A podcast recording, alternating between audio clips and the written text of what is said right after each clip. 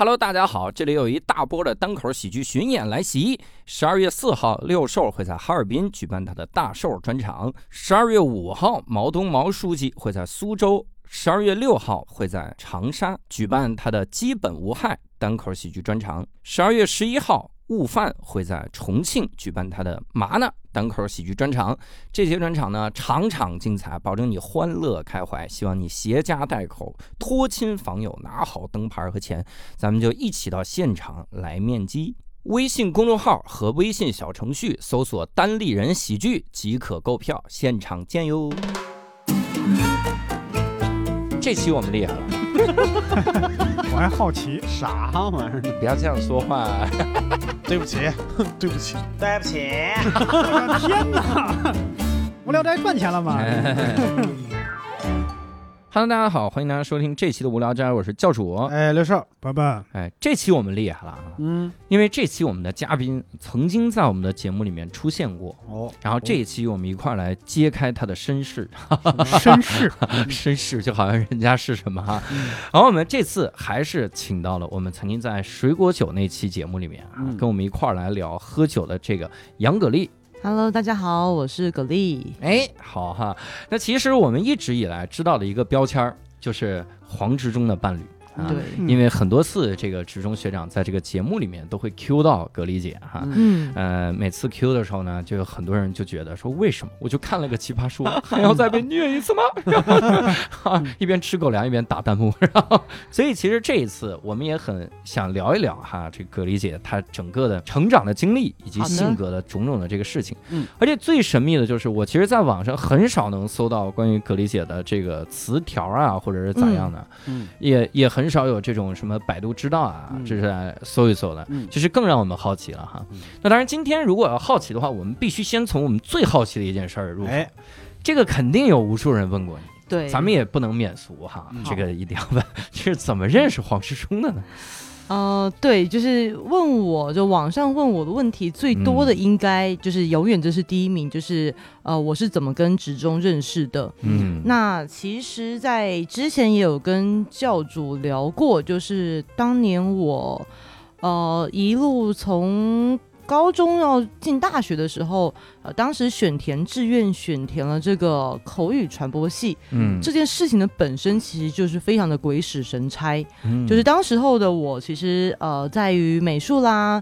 呃，戏剧啦，都很有兴趣，也都已经有一点小小的成绩，但是就是长久以来一直对于辩论这个事情就觉得哇特别的向往，觉得说、哇那是一个这个智慧的交锋，哦、嗯。一种觉得很希望有一天能够进入到辩论的殿堂。嗯那就在翻这个那叫什么简章的时候，就翻到哎哦，这个口语传播系它就主打就是啊辩论演说。嗯我说那太好了太好了，我就是其实算是往高填了吧，还是怎样？就那时候其实成绩没有没有特别好，但是就填了就填了这个口语传播系，就居然就咸鱼翻身，真的还是给我以很好的成绩。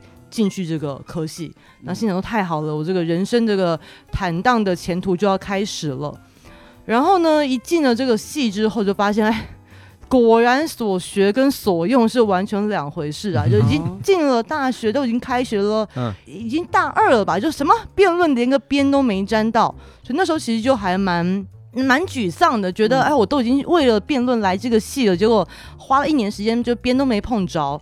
那时候觉得我性格是属于比较不容易放弃的，就想说好，那我再努力一把。哎，有个辩论校队在、哦在在在真人，嗯那通常这种校队这种你知道就比较高要求，通常是你可能至少从高中就给得开始打打辩论，嗯那你才会比较有有这个底气进去嘛。嗯但我也是就是一样是凭着这个咸鱼翻身的精神，哎，真的也给我又进了辩论队。嗯那相信听众听到这边就觉得，哎呀，都已经到辩论队，总该跟这个黄执中大神相遇了吧？嗯并没有，就是其实我到直至此时都还是因为。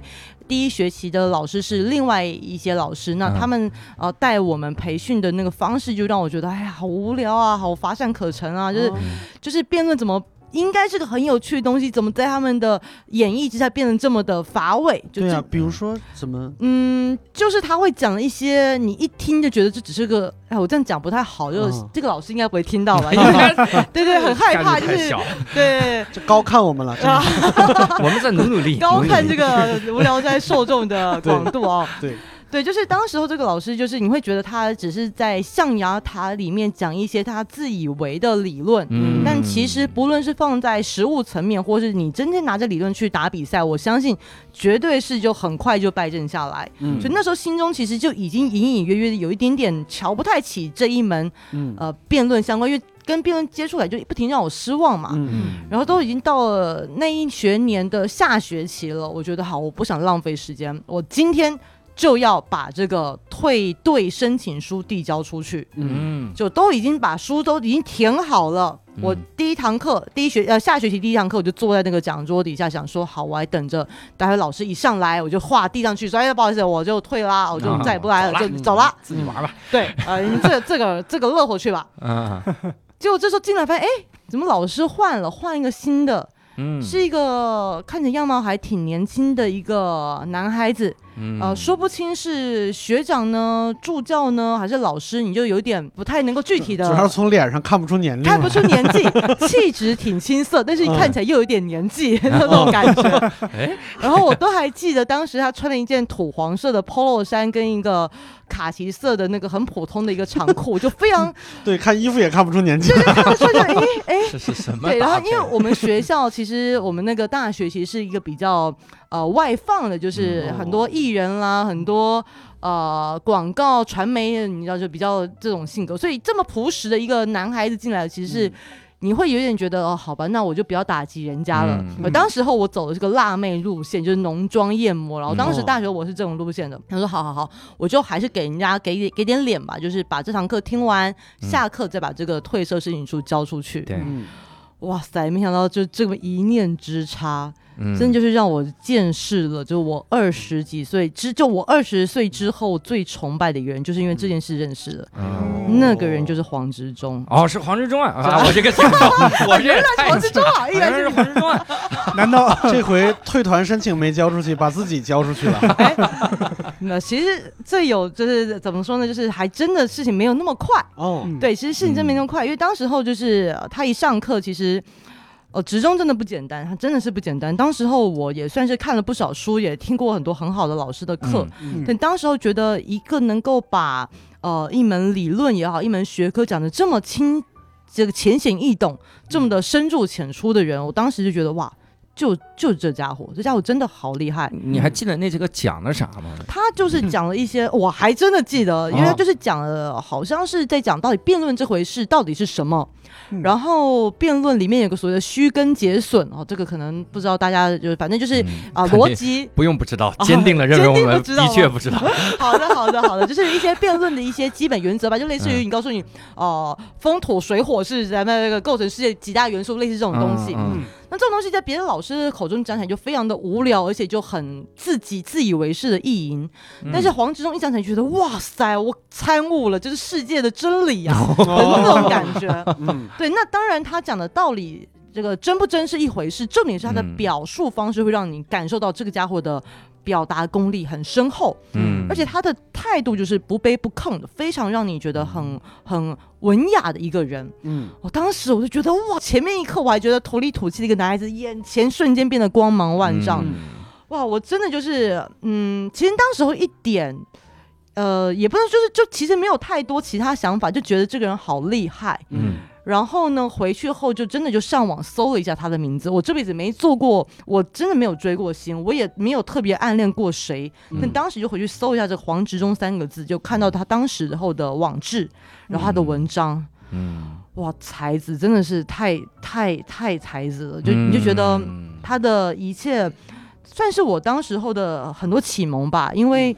呃，二十几岁也接触了一些、呃大城市新事情，其实你会有一些呃对自己的犹豫跟质疑，那这些东西在职中的呃文章里面都让你觉得瞬间通畅了起来。嗯对，所以那时候的我就是就是为这个很折服。嗯我都现在都已经讲了几分钟，怎么都在这个吹黄子忠彩虹屁？这个希望听众不要觉得不耐烦。对，对真真情实意的，对，当时确实是这样的一个心情。黄志忠老师的缺点我们一会儿说，对对对对，缺点在后面也很多。我 写了一本，我现在夸他多大力，我待会就可以吐槽他吐槽多用力。对，但就是志忠是有可能听这期的。没关系吧，就我有跟他有跟他打过招呼吧。对，趁他快睡着前跟他说：“哎呀，我我要吐槽你哦，可以吗？” 啊，可以可以可以。好，我的意思是说，当时候其实是很很欣赏他，很仰慕他的。嗯但是当时候看他，真的就是一一介文弱书生。嗯然后我自个儿就是一副妖女的模样，嗯就是那个睫眼睫毛，哇塞，戴了三层假睫毛，然后哇嗯那个低胸短裙，所以我其实是有点自卑的，嗯觉得一个这么样的一个呃书生气息，应该不会喜欢我这一种就是狐狸精类型的女孩子吧。嗯所以那时候我就想说，哎呀，她应该适合白衣飘飘的啊、呃嗯仙女，所以我就没有除了上课之外，没有做太多的联系，嗯。那也就这样子毕业了。哦，所以其实从认识到毕业之后，我们有很大概四年多的时间是完全没有任何的联系。嗯。但就是我就默默的把他的网志放在我当时候的一个资料夹，我的最爱的资料夹，有个叫大神的资料夹、网志就是网络日志，啊，对，网络日志，blog，对对对对，blog。嗯 vlog 不 blog blog 当时是 blog blog，对对对博客，对，好久，对对博客，太久远了，对，，太久远，已经这个历历史对。嗯我是个喜欢二次元动漫的人，所以通常我这个大神的资料夹就是各种很厉害的绘手。哦那所有一片绘手中，就只有一个是以文字形式存在的人，那个人就是黄执中。哦，那这样过了四年，我后来也就出了社会，有自己的人生跟天空。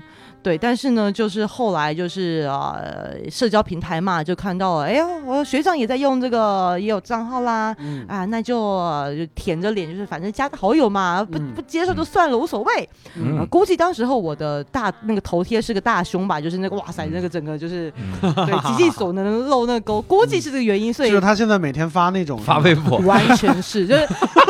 大家常常觉得黄忠适合白衣飘飘，我跟你们讲，你的错了，就是一个热爱胸与臀的，就是朴实男子，对，朴实男子。朴实男子是特别的朴实，嗯。对，然后所以当时就他就非常爽快通过了好友，那嗯。我也觉得就是这样吧，就是成年人的社交本来就是做个朋友也没什么，就只是网络上互相关注一下，所以也没特别干嘛，就偶尔点个赞，嗯。偶尔留个言，就这样，也没特别的干嘛。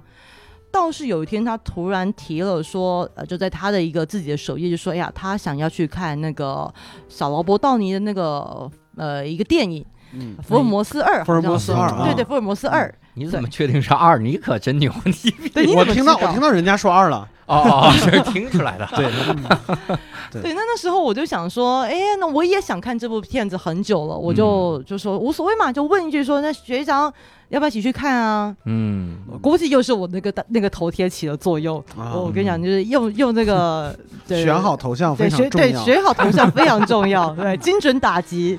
哦那总之。当时他就也竟然就答应了，嗯那到我当然喜出望外。当时候的我，我妹她永远都记得那一幕，说姐，你都不知道，你当时在电脑面前，你整个就是大尖叫，就疯了啊！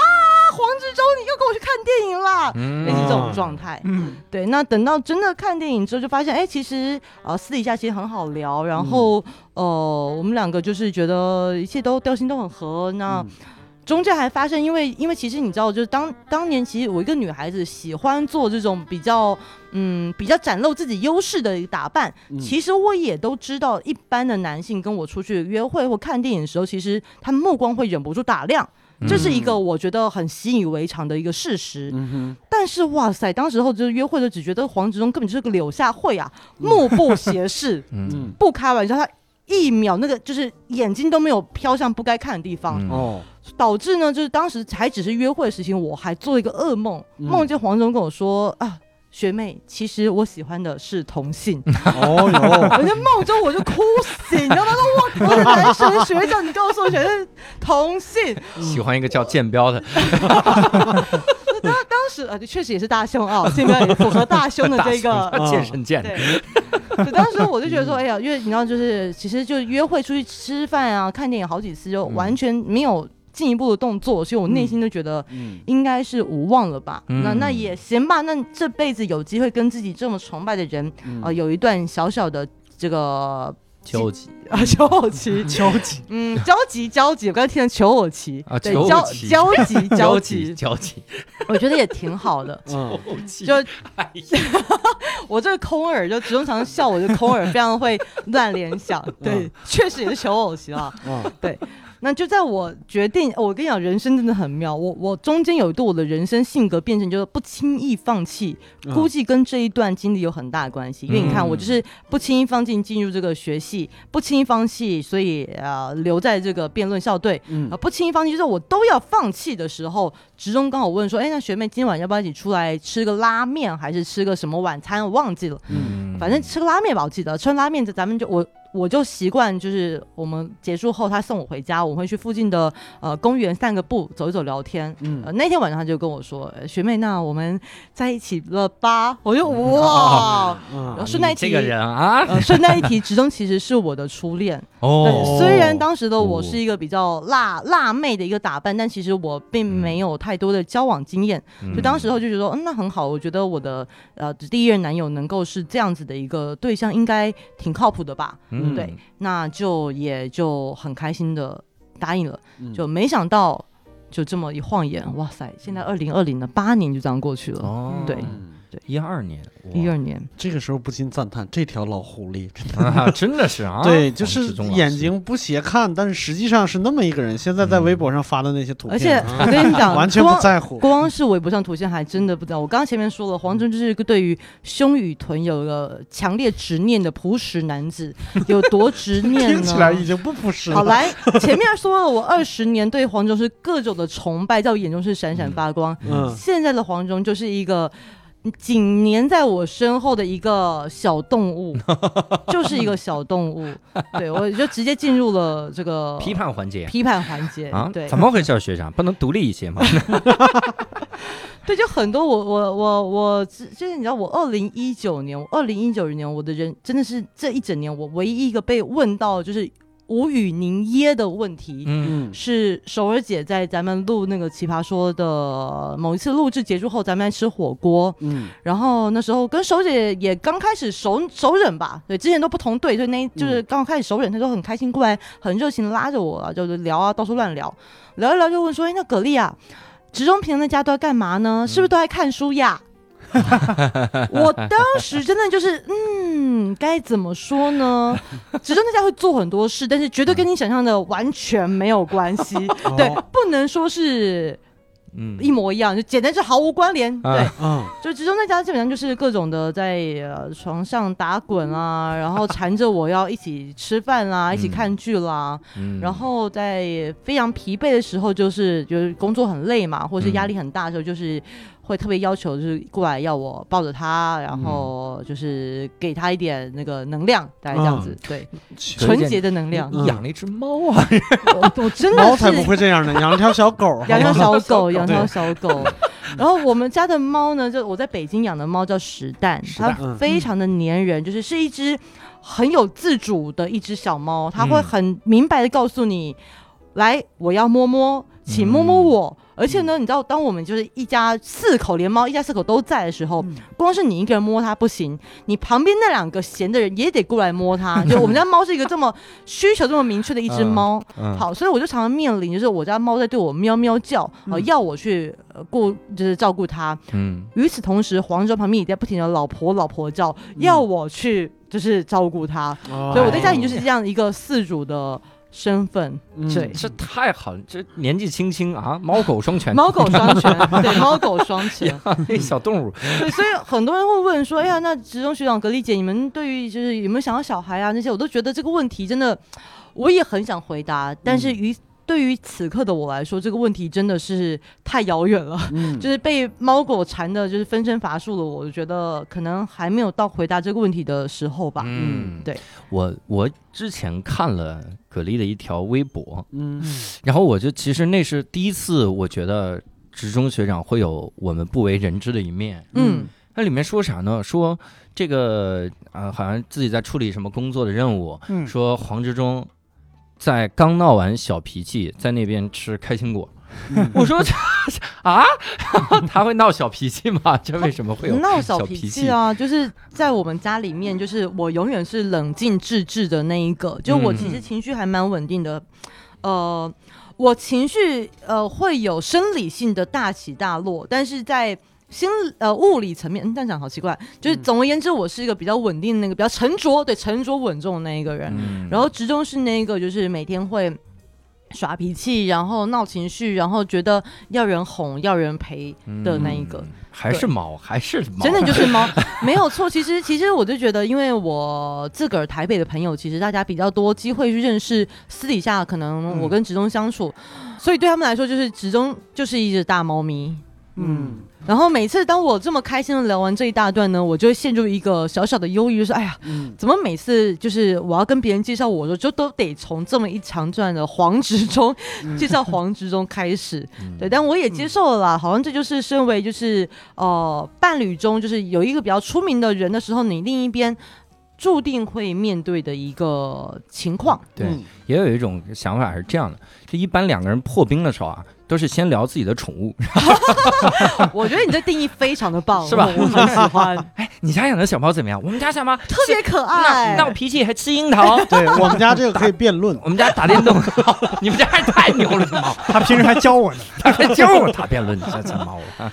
我是真知道，我我能从一些你的只言片语中对，看出，尤其我从他的微博也看出来，啊他平时真的是，我是觉得他在家也不是天天看书，他天天在那儿聊什么？他说：“哎呀，沉迷于打电动，对这男 蛮王柯南对正沉迷，然后觉得正事儿会不会全耽误的时候，然后整个全副武装，满血满满满魔，然后死在了遥远的北京。没错然。后他就游戏就戒掉了。然后前两天我见到他也是，就他他一边跟别人聊天，对，手里也是拿着，一直在打游戏。一直打游我说戏，跟我想象的不一样，不是应该抱着书吗？然后在那穿着大褂子，然后在那四书五经没有啊。没有没有，其实就私底下就是非常。呃，非常孩子气的两个人，对，嗯当哎、不对，其实就是他而已，我我不孩子气，他很孩子气，对，你们会有那种我之前听你们说，好像还一起去英国，然后错过班机的一个事儿。哦，对对对对对，就是其实，呃，这也是我当时会去觉得说，呃，这个对象是真的可以放心的地方，嗯。就是我们那时候交往还不到大概才半年吧，然后就因为他被那个剑桥的同学约去做讲座嘛，辩论嗯。相关讲座，嗯。所以就有机会一起去伦敦玩比较长的时间。那回来的时候呢，回来的那天是这样子的，就是我们当时候找了一间民宿吧，我记得。然后呢，当时他准备的一些早餐，嗯小黄瓜切片、西红柿切片，太好吃了，我就不懂为什么，不过就是个就是个切片。对切片撒点盐这么的美味，所以我们两个人在明明该该赶飞机，就我们却沉迷于他的早餐，嗯，不可自拔。然后等到我们警醒警觉的时候，赶到现场，发现那个飞机已经飞走了。啊，嗯，可是你知道，就是其实你在一个那么遥远的异乡啊，你准备身上准备的那个英镑其实不够的，而且我们订的民宿啦、算好行程，都是应该在那天就就就就就就回来的。嗯。我们俩就就这样，因为吃早餐耽误了回程的班机，嗯。因而要在伦敦多待好像三五天吧。哇，啊，其实这是一件还蛮令人烦躁的事情，对嗯花钱啊，嗯要要花时间啊，然后行程都耽搁。可是真的就是在那一瞬间哦，真的就是不，我们两个完全没有任何生气或愤怒，而是很快的直中说：“那太好了。”然后当时他叫我什么？叫我宝贝。哎呦，当时当时还叫我宝贝，现在现现在叫在叫牛夫人了是吗？叫我老婆，他 现在叫我老婆，对，当时叫我宝贝，然后说，哎，宝贝，那我们太好啦，我们就当做我们第二次来伦敦，哦你懂吗？就是其实我们应该做的，刚才那班班机已经飞回去了，嗯。但现在又来啦，所以我们很快又在这个就地重游。哦，所以我觉得这个想法特别棒，哎因为我们俩瞬间调整了念头，从一个就说，哎呀，我们不得不被耽搁下来，变成是，哇塞，你看我们多牛逼，我们立刻又来了一趟 伦敦。嗯，所以我们就抱持就说，那我们是第二次来的心情，呃，去重新规划了一些呃行程，然后反而后来多待的这个几天，成为我们这趟旅程中我觉得最美好的回忆之一。嗯对哦，还真是会辩论的人就是不一样，就 是立刻就能想到一个。不过我希望就是在我就是当然一方面我也很喜欢分享我们家宠物这个宠物嗯之中的这个点点滴滴，那我也希望大家在听的时候能够透就是借此侧面了解到我是一个什么样子哎的人。这个就非常重要了。对，嗯因为我们每次在聊的时候，其实我看葛丽姐的微博和看职中学长的微博，嗯我就一个非常大的感受，就感觉就。感觉好像就是这这怎么真的是感觉就是主人啊，宠物的主人任这个宠物折腾，然后一个劲儿的在关关心这个小宠物啊。嗯。对，然后那这个时候我们真的是要聊回到葛丽姐哈，好，你自己的性格，如果你用嗯。几个词概括，你会觉得，呃，因为性格我觉得会有转变啊。对比如说，那你觉得你嗯，底色底色底色是什么底色会底什么底色悲凉，还真是这个词儿底色动物环保主义者，是吧动物保护主义者。嗯，其实我是教主说的没有错，其实人性格真的是会有很呃很多转变，很是大的嗯转变。是的，那尤其是我，其实，在人生的几几个阶段都有非常峰回路转的转折。那刚好今年就二零二零年，大家也都发生了很多事情嘛，嗯所以其实此刻的我是一个自我的认知比较模糊的时期。嗯但如果要总结起来，我觉得我一直是一个，就是就是这么多转变，但是总是有一个规律嘛。我觉得我应该算是一个，嗯，比较有一句话，我觉得很适合形容我自己，就是我是个喜欢鱼与熊掌兼得的人。哦。就是简单来说，我觉得我是个贪心的人，我很清楚，知道我想要什么，我喜欢什么，而且我不会因为我喜欢了 A，所以我非得放弃 B，我会嗯。想办法，我我会想办法让 A 与 B 同时都得到。嗯。嗯。对，那那时候呃有一个小故事，我觉得还蛮能够描绘这一点的，就是我在大学呃推甄面试的时候，那时候考官有要求，就所有的那个同学们。考生们都要回答一个问题，嗯。就是啊、请用三个词来描述你这个人，哦，对吧？那大家一般都会说，哎呀，我是个开朗、积极嗯。啊，或者是我是个聪明、呃谨慎，类似这样的嗯踏实，啊。对，就是这种很直观嘛。对，我、当时的我真的就是在外头想了一下说那我要哪哪三个词呢？嗯结果呢，我不是给了三个，我嗯给了三组词汇。嗯嗯，嗯当时候我十八岁，我说，呃，我觉得我是一个既感性且理性，然后这样既乐观又悲观。嗯啊，最后一个哇，太装逼了！我真的觉得嗯十八岁我太装逼，嗯既出世又入世。好家伙我觉得哇塞，好像其实我想讲的是既嗯积极又消极啦，意思是说嗯我这个人其实很积极，但是其实该放弃也会放弃，类似这种意思。但是对对哇，硬要有个出世入世，你这个不打辩论太可惜了。我就跟你说，我真的就是 擦身而过，我都已经嗯跟辩论大神在一起了，就是就是没碰到辩论本人，我一直觉得很奇怪。嗯但总之，我觉得这个故事中呢，我到底用哪些词汇来描描述我自己，我觉得反而不重要。重要是当考官要求你给三个词，嗯但我却给出三组词的这件事本身，我觉得可以证明我真的是一个蛮贪心的人。而且还是三组反义词哦，对对对全对，囊括了，我特别喜欢装，对特别喜欢装。哇塞，这个哎，我我其实有一段时间是这样，嗯就我有有一段时间，我跟人描述这个性格，我甚至我在新东方时期还教学生这么描述，我说教你们怎么怎么描述自己，嗯两个都占。嗯我是一个乐观的悲观主义者，哦哎，这是个什么主义者？那你不觉得这个复杂性就出来了吗？对这个是一个高度就不一样了。的理想主义者。哎，我是个出世的入世者，我是一个入世的隐居者。哇，这是怎么？你是一个猥琐的英语老师哎。哎，这是怎么？这个就啊很和谐，这个就这很和谐，这没有任何的冲和突，谐了，这是不和谐，甚至有点太有画面。哎，哎，这是这样。我觉得有的时候，有的时候这种贪心挺好的。嗯对呃贪心也可以叫野心嘛，哦，就是在想我我要努力一下。是好像中国人传统的思维是我不能太贪心，我不能有野心。哦，我觉得嗯教主你这个结论下的特别棒。嗯对比起贪心，其实我觉得野心可能会更加的适合一些。对对对对，就就小孩子才做选择，成年人都两个都要。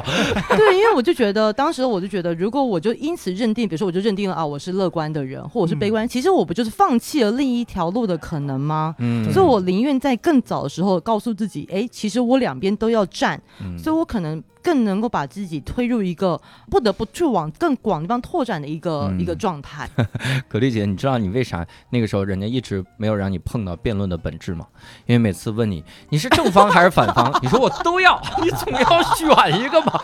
你不选你站不到台子上。但其实辩论本来就是你正方跟反方都要、你应该是我两边都可以。哦我觉得是这样子，我觉得我人真的太坏了，我真的太坏，就是我确实像你说的，我是我真的给我选了一方，我又忍不住想要讨好另一方，对我真的是太坏了，暗暗的送给对方一些点。对 对，所以确实我可能台下还好，闲聊还好，真的要上台，我不知道，确实是还还得有待事实来证明。嗯，故意留个破绽给你们。嗯，对。那性格一般养成嘛，都会嗯跟成长的环境啥有关。对嗯我想象中，嗯，我想象中哈，就这种，比如你你说要有野心的，一般来说都会在一个很就是类似于我，嗯。我小时候我可能在内蒙长大，嗯。我我要拼呐、我不拼的话，我我至少我得拼几公里，我才能见着我邻居，也没那么夸张，也没那么夸张，也 没那么夸张。你装什么牧民？真的是，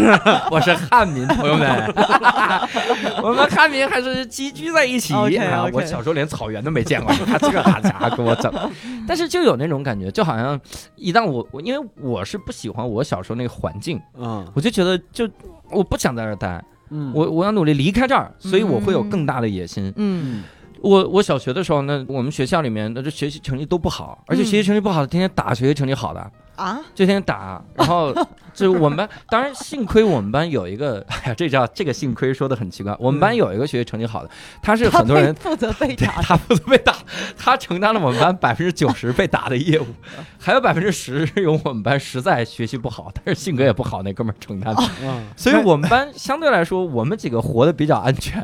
OK，但是那个时候我就在想，我不想天天在这种环境。那你所以每天的工作就在控分儿是吗？就 不要比那个学习最好那就个再没有一个高一点儿。又又学习又好又能打的人们。哎又对啊，有吗？文武双全的有吗真的没有，可能蒙古族的朋友会有。？OK，我们汉族的小孩没有练这个这个肌肉，嗯所以那个时候我会觉得我的性格里有一方面可能要往上走啊，明白有野心那种。嗯我不知道你小时候生长的环境会是啥样的？呃，我觉得还蛮有意思，就是嗯确实你回去我会发现，哎呀，你的性格真的好有好多事情所组成。嗯，小时候的我其实是一个，我相信很多人都这样，就是其嗯实小时候其实天资还不错。嗯就是不用太努力，其实就会有一些还蛮好的表现。嗯那尤其小时候的我在课业之外，就是课业是属于啊不太认真读，哎就能够可能前几名。嗯那更多的才华是展现在于，比如说呃课余的竞技，嗯我尤其是我是在美术方面，呃语文表现，比如说我当时候算是市级、县级的，比如说啊、呃我记得是什么演讲演讲吧，演讲方都是省级、市级的冠军。哦哟，然后绘画方面，那时候好像是也就是考入了那个美术就是专业的美术班，那那是嗯要。当时美术班是文化跟专业都要求的，我也都嗯考进去了。嗯有时候听听人家，人家说的是高中，我也考进去了。没有哦没有没有。对，考就当当时候就是属于就是业业余的社团活动都还蛮活跃的那一种，嗯嗯，嗯，所以在那时候的我就充分了享受了很多的自信，嗯。但是呢，这种基础其实是蛮不稳的，嗯，就很快等到你真正进入到了竞争比较强的高中的时候，嗯就会社会就教你做人，嗯。对。但是好在之前的自信已经给已经价对我都有自我价值已经培养起来了，嗯。嗯。所以嗯，我还蛮感谢我的挫折来的算早，我挫折来的算早，我没有哦。太快膨胀，嗯。这是第一个。我其实很感谢我的挫折来的够早。然后第二个就是这边可能要稍微扯到一点点这个两性的话题哦，嗯。就是因为我从小我们家里面我这一代都是女孩子，那我哦是就是孙子辈中的长女。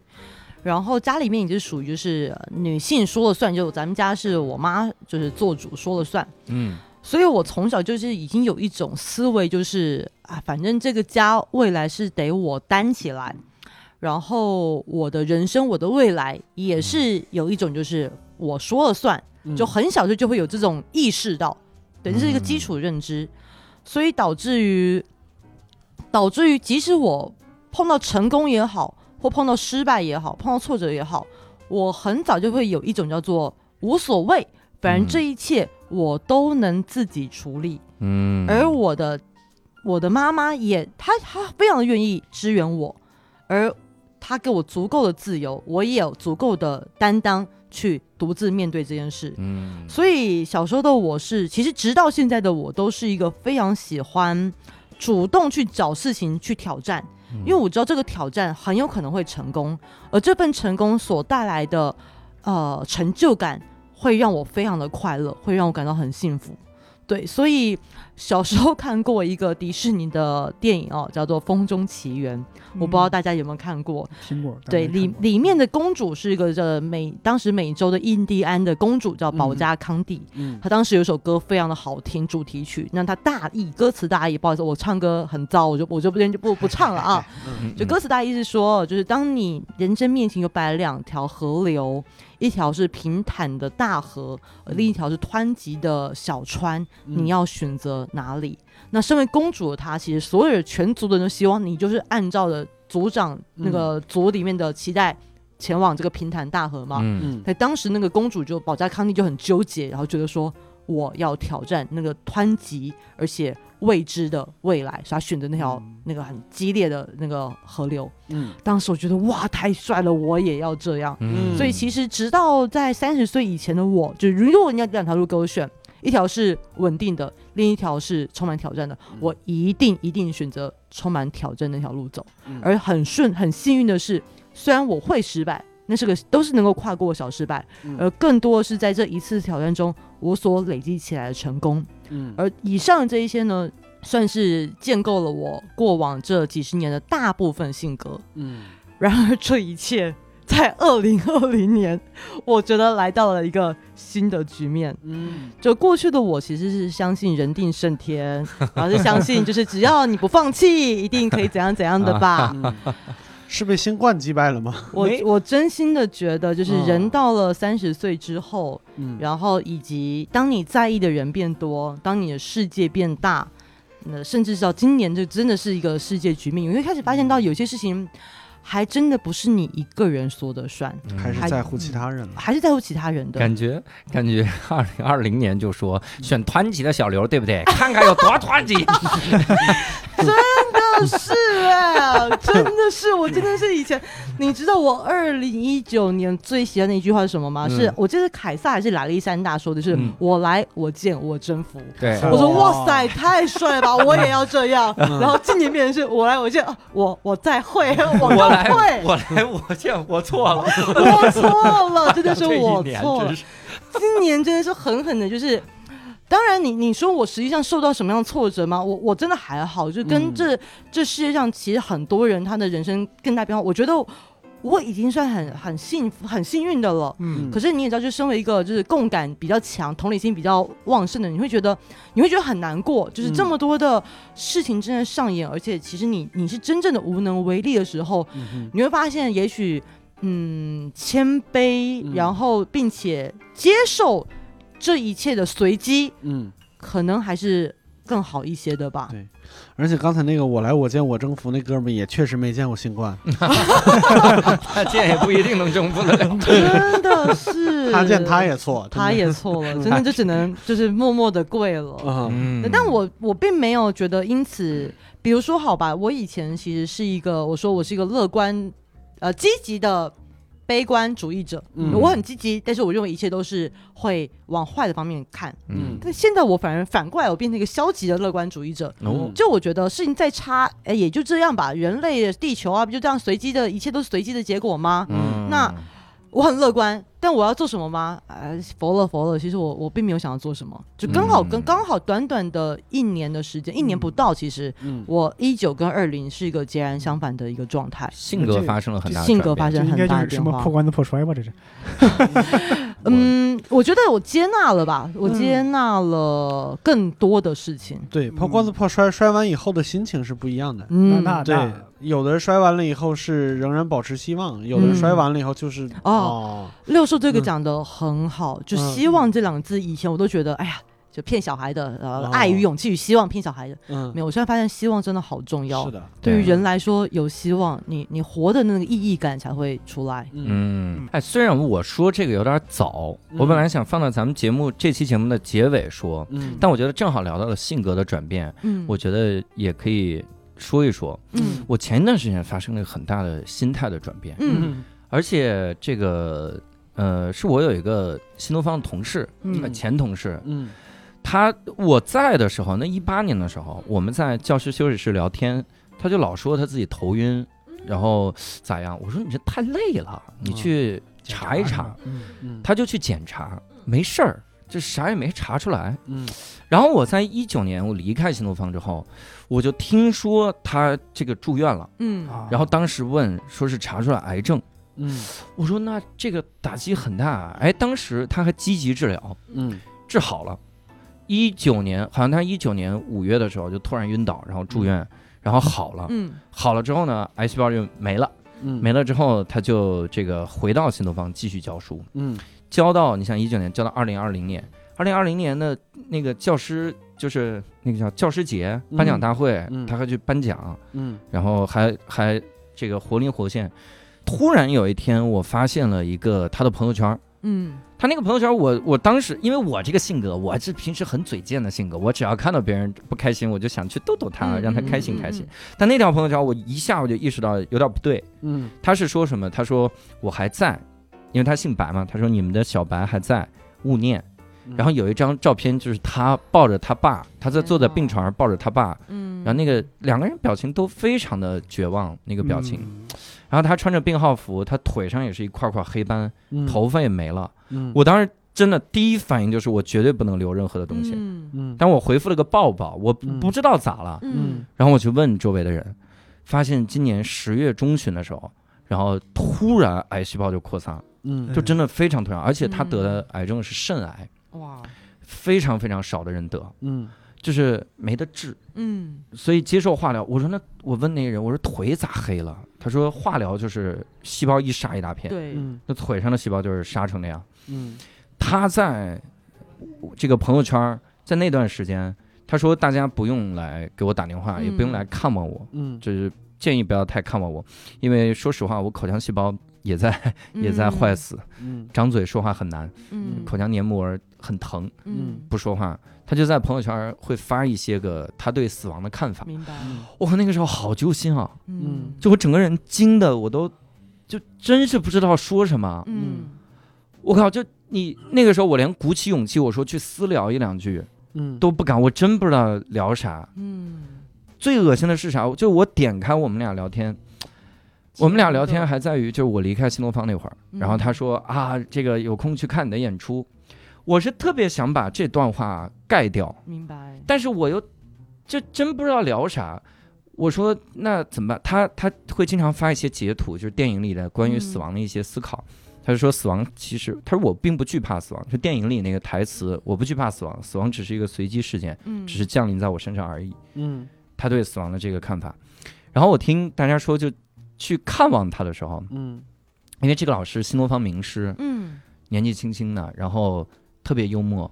看他的时候，他还给大家开玩笑，尽力逗他逗他笑。让他开心我们当时有同事就真的就是直接就背过身去去外面哭去了，嗯嗯特别难过。就那个时候不知道，是完全不知道应该说什么。嗯那一刹那，嗯然后突然有一天早晨，就我我还把那个事儿，我我跟周围人交流了一下，因为我自己也不知道这种情况怎么办。嗯我说要不要去看看人家啥的。嗯突然有一天早晨就发现爸妈发了个讣告，就没了。我就们老师，走了嗯哎呀，那就是那个时候我真的思考了挺多的。嗯，我怎么说呢？我以前一直是一个很被动的人，这个被动就是哦有一种好像等命运的安排。嗯嗯比如我一直说我平衡两边的工作啊，教英语这个说单口，嗯我觉得这两件事情，呃，你反正有机会我也去努力努力，没机会就算了，等着呗，随波逐流，等这个市场变更大了再说。嗯好像等命运安排，嗯但好像那个之后，我好像觉得很多事情你要自己想清楚，你要去努力拼一拼，嗯你真的想要什么，嗯你不能等一个随机的事件，你机会也是随机的，死亡也是随机的，一个好嗯一个坏，那你到底你你到底选哪一边？可能哪个先来的，对吧？对哪个先来这种感觉。而且，哎呀，我我听那个朋友描述，就见那个老师最后一面的时候，嗯说是那老师还特意去买了辆新车，还开车把他送回去。嗯这他把那个朋友送回去，嗯然后他还有说有笑的，然后后面就这样，就我们嗯所有人那天整个所有的朋友圈都在刷他，嗯就是非常非常的崩溃。嗯，嗯，所以那个时候对我性格转变会非常的大。你能你嗯能分清楚当时你难过的点是什么呢？你还你是舍不得他，还是觉得你害怕以后？我当时已经懵到嗯完全不知道我是什么心情，嗯就我很努力的在想，因为我是一个单口喜剧演员，对，我要去识别我的各种情绪，嗯我要想这种东西，但我完全识别不了，嗯就整个人是懵的，就脑袋白了。那天那天早上，因为我很大早晨刷朋友圈，发现看到的，因为我有的时候很困，早上醒来想翻一翻朋友圈，嗯呃，也也因为还要强撑着遛狗嘛，我就翻翻朋友圈，然后慢慢清醒。嗯我一看那个讣告，直接就清醒了。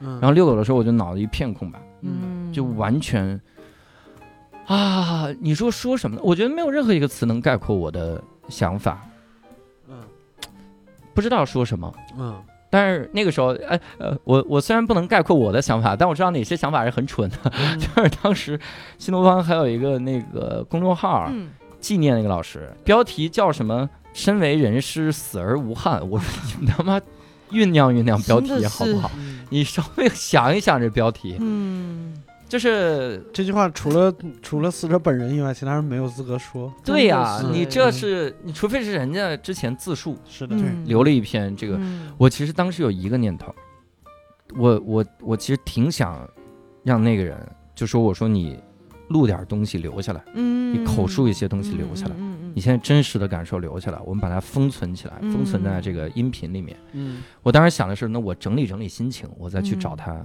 嗯问这个。嗯然后我他娘的心情没整理好，人没了。嗯，哎呀，那个时候我我觉得性格发生转变是非常大的。哦他让我就你你想，这是二零二零年，嗯所以很多时候大家一思考说二零二零年的种种的事情的时候，我我经常会想到这这些事情。嗯我觉得二零二零年是让每一个人都会有性格转变的这个。我觉得今年确实是这个点，确实是对吧是的，嗯哎呀，但是我们还是要说回来哈，不要尽量不要沉浸在这种 气氛当中。嗯，那我是像这种时机会有性格的转变，格力有没有那种性格转变的时候？你会会有什么给你发生了这种性性格转变的刺激吗？你这个刺激有点太大了。其嗯其实我想想看哦，因为今天在开始录制之前，教主有说他嗯就是会希望我能够多分享一些故事，嗯但对我而言确实比较难的地方在于我的转变都是在生活中就是呃很偶然的对潜移默化小小的体悟。嗯其实我觉得三十岁真的是个蛮有趣的年纪。真正最，我觉得给我这个年纪最真实的感受，其实不是我任何呃成就啦、感情啦、事业都不是，嗯嗯。而是当你到三十岁的时候，其实你的父母的年纪真的也就大了，对，嗯。所以你会有一种给你感觉，就是我就算在功成名就，我那一份能够就是阖家欢乐的幸福的时间，留给我的时间真的不多了。嗯嗯尤其是我现在人真的是在遥远的北京，我哦今年都回不了我我爸妈在的城市。嗯呃，所以第一个你会发现到留给你的时间真的不多了。那下一步你就会反思，那我为什么要把这些时间浪费在其实我没有那么在意的人事物上面呢？嗯所以过去的我，我说过我。早些年因为小时候比人个性比较迷糊，沉浸自己世界，然后后来觉得这样不行，我得要跟这个世界好好接触，所以我变成一个是哎很容易去体察别人呃情感一个比较敏感的人。嗯可到今年我开始发现啊，差不多了，我该把注意力重新放回自己身上。嗯可是如果硬要我讲一个具体的故事的话，其实有另一个东西是是确实可以分享的，就是我好像是一八年的时候吧。呃，我老家的那个老房子，真的是从小到大那个老房子，爸妈把把它卖掉了。嗯嗯爸妈年纪大了，想搬到那种有电梯的，啊对对对吧？嗯就是比较新的那种、呃对对公寓里面方，便。方便，然后也舒适。可是真的很难过，因为我们老家的那种你知道三层楼的，这叫什么独栋的一个房子嘛，嗯有庭院，然后从小我我的学校一路的幼稚园、小学、初中、高中，全部都在方圆，真的就是在三公里之内，哦，因为都在你家里，都在我咋 家是个复合型好大的家，我是员工那个教师就职员宿舍，一路直升，对，还有庭院、家里有庭院，庭院里边有跑道和篮球哦，框，是这么个庭院，对，所以其实其实那个小天地啊，就从小就是这个小天地给了我非常非常大的能量。嗯可是也就是说，其实我不论是大学后到别的城市读书，或现在长大来到了北京，我一直有一种觉得无所谓，反正我的嗯根在，我是个风筝，风再强我就越飞越高，嗯那我不用担心离开。可是真的就是那一年那个老家房子卖掉之后，我有种觉得这个线被剪断的感觉。哦真的是真的是，然后从那一年开始，我就开始慢慢的，虽然前面几年还是有一种就是，哎呀，我来我见我政府，我觉得我这个风筝还是可以继续飞，嗯但碰到今年，我就有一种，我好像该开始找个地方落地了，嗯对，因为我留给我时间不多了，那未来嗯我们人都会有虚弱的时候，那当我虚弱的时候，能够给我的能量的那个归属在哪里呢？对，它会成为我一个，呃，我可能比起。比如说以前我会想要说，好，我想要把自己成就推到另一个境界，我想要达成更多人的认同。嗯，现在我会觉得，我比较想要创建一个令我舒适的场域，嗯而这个东西，当然你也你也需要需要你的金钱，需要你的社会地位，需要你的人际关系去搭建而成。是的，但是你的目标会有一点点不同了。对，嗯这是我一个我希望，我相信此刻应该有些人跟我有感同身受吧。嗯对，我想对跟大家分享一下我现在这个心情。嗯，我记得你说你成长过程中还有几本漫画影响了你性哦格，，真的是我从我刚刚分享那个保加康帝例子，就发现我是个非常容易被被漫画啦、嗯被卡通给影响的一个人。嗯嗯小时候几本给我印象很深刻的漫画，我不知道大家有没有看过，一个是《浪客剑心》。看过看过哦看过，这个哇塞，我真的是很容易影响哇，真的，因为当时说你是被谁影响的？当然是剑心啦。哦，贝贝，你是谁？你对我我以为是那个那个那个，就是叫是叫志志高吗？还是志志雄哦志志志雄雄？对，我以为那个你喜欢志志我？蛮喜欢的，我小时候不懂，长大后觉得他其实蛮对是对，嗯就是你你你对这个世界怨念越深，就说明你爱的越深。没错，嗯对嗯越强烈的一个执念。是的，是的，就是理想主义到一个境界以后，就是要毁掉所有所有所有他觉得不对的东西。你看那个嗯漫画的结尾，他在地狱里面还说要杀到杀到那个阎王殿那边。他要占领这个地域。对对对，对哇塞，我好像讲到了各位男孩们的那个内心的共鸣了对。我在等着后边几部，没关系。各位阿宅们，对，但是确实当时候我是小学开始看的吧，然后一路到了国中都非常的喜欢，初中都非常喜欢，然后会觉得哇，我要长大跟剑心一样。嗯，嗯然而时间来的如此迅速，当时觉得那个小时候看的漫画就哇，二十八岁剑心，哇，年纪好大啊，老头子，突然一见哦，什么二十八，好年轻啊！是 是，我真的二十八岁，他都已经结婚结了两次了，因为到我内心就觉得啊，好感伤。对，嗯对，十十几岁的时候觉得二十岁到有十几岁变成二十几，二十几变成三十几都是很大的一个对，坎儿，但是一转眼间就哇，一转眼之间，嗯。那我然后另一个我另很喜欢的漫画是柯南嘛，就是柯南从小学到现在一直都很喜欢，我这就不用讲了，柯南没有特别干嘛，我就喜欢工藤新一，我就单纯的喜欢工藤新一。嗯，对，然后另外有一个漫画，我原本有点不想分享，因为是我一个小秘密，但嗯。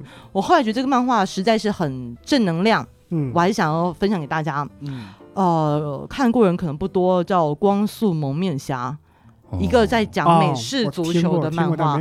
I Shine I Shadow 还是 I Shine 什么二十一？哦对，它是一个美式足球漫画。那那个嗯漫画是运动型漫画，那里面主要它告诉你的不只是什么勇气、胜利那个极大的那个法则，嗯它更多是说，当你面对一个你想要达到的事情的时候。权谋其实很重重要的，嗯权谋不用大家想的什么算计，不是不是，而是是嗯说你要如何用对方法，对找对战略。嗯这个东西我觉得其实它是更加成熟、更加实际的。嗯所以当我到后来，比如说我现在这几年，我的工作有很多线同时嘎在一起，就非常的忙，非常累。嗯我觉得梦到那个漫画里人物告诉我说：“格力，你可以的，哎呀 啊我可以哎的。呀，这个这个，嗯 呃，梦中给我打鸡血。那另外，呃，这几个是我个人很喜欢，要改变我的漫画。嗯那既然都聊漫画，我一定要推荐几个。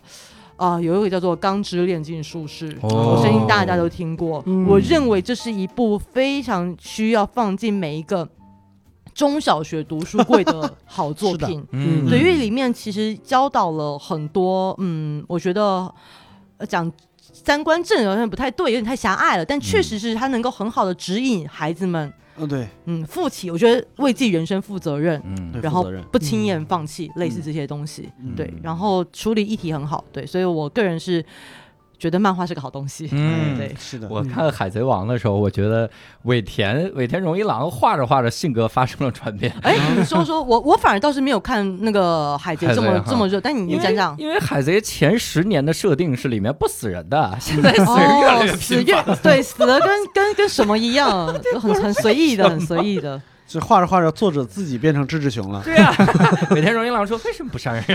现在人。画画之前，先给自己缠绷带。呃有什么没道理？的，有什么好好不能死的呢？嗯我我倒是被漫画吓到过性格。哪一个？我小时候看看那个凯传，就是啊魔神魔神魔神英雄传传，嗯，不是魔魔神传传斗士。魔神魔神坛斗士，那还真不是传吧？日文字儿念啊，传那也念传。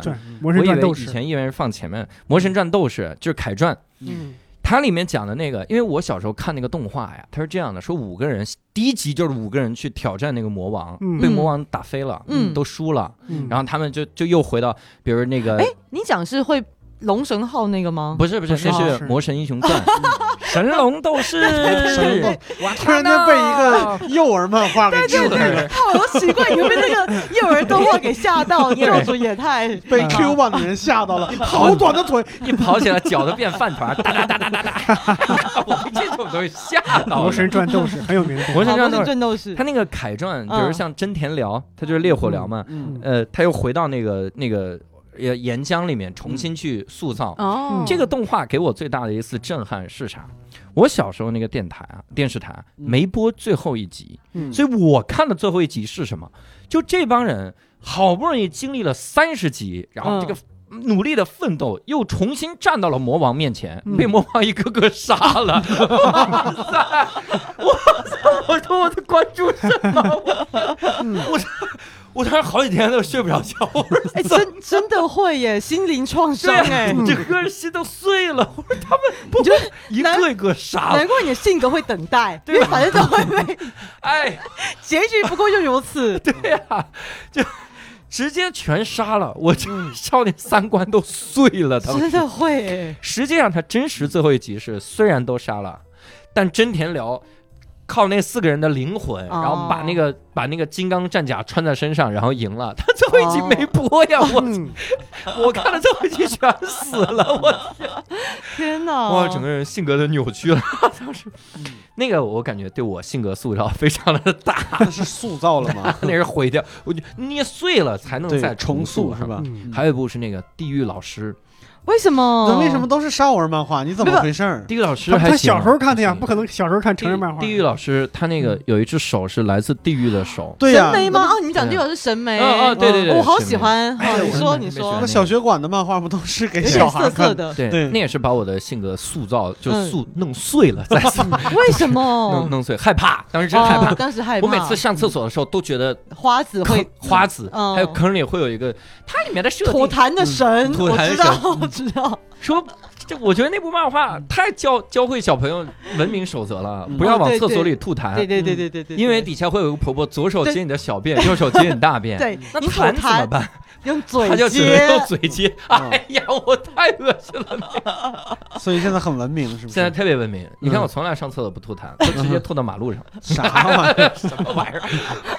哎呀，反正真的有有的时候，我我会觉得咱们这一代，嗯你看算咱们都算八零后，我不知道，我其实跟教主应该是一样大，我跟你好像刚好同年，是吗？我嗯九四，那你是 我九五，九五是吧？咱的确是同年，我们在 好意思哦你。有点不好意思，嗯，但是就这一代真的很幸运，因为那个时候赶上了电视里也是漫，就是日本动漫的蓬勃生长。对嗯，而且那时候你能接触到都是已经筛选好的，，对对对比。较优质的会放出来。极为优质，嗯在那个时候感感觉就是这个都不管小朋友心灵的震撼，是的，其其实我觉得那个八零后的话，刚好卡一个时期，就是属于网际网络诞生之前嗯，最发展最蓬勃的一个时期。是的，可是，一旦网际网络像现在已经成熟之后，其实我觉得很多社会的规则是被重新塑立了。嗯，所以零零后跟八零后，我觉得真的可以称之为是两个不同世代的